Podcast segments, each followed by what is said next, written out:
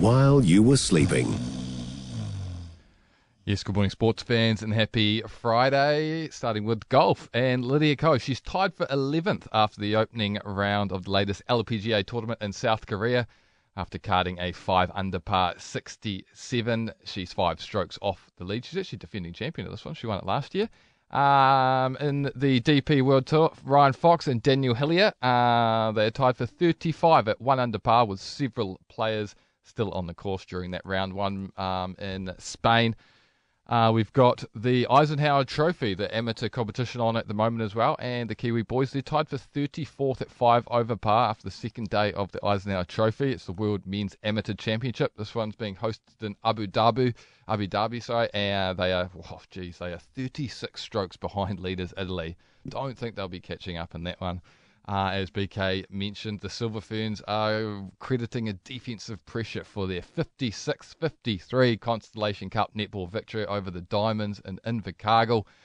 They've helped inflict Australia's first loss since the group play at the World Cup in August. Uh, the Diamonds still lead the four match series two games to one.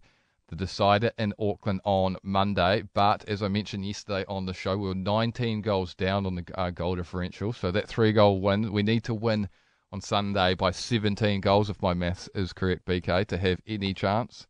Yeah, no pressure, but Grace is back. Grace Nweke is back, and that shows shows a lot. And to the Cricket World Cup, a 48th one-day international century from Virat Kohli has helped India remain unbeaten at the World Cup. The hosts chased 258 to beat Bangladesh by seven wickets with 51 deliveries to spare in Pune.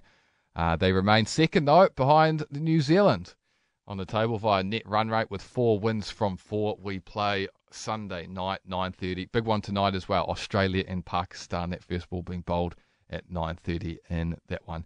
90% of parenting is just thinking about when you can have a break. And when you do take a break, enjoy the Parenting Hangover podcast.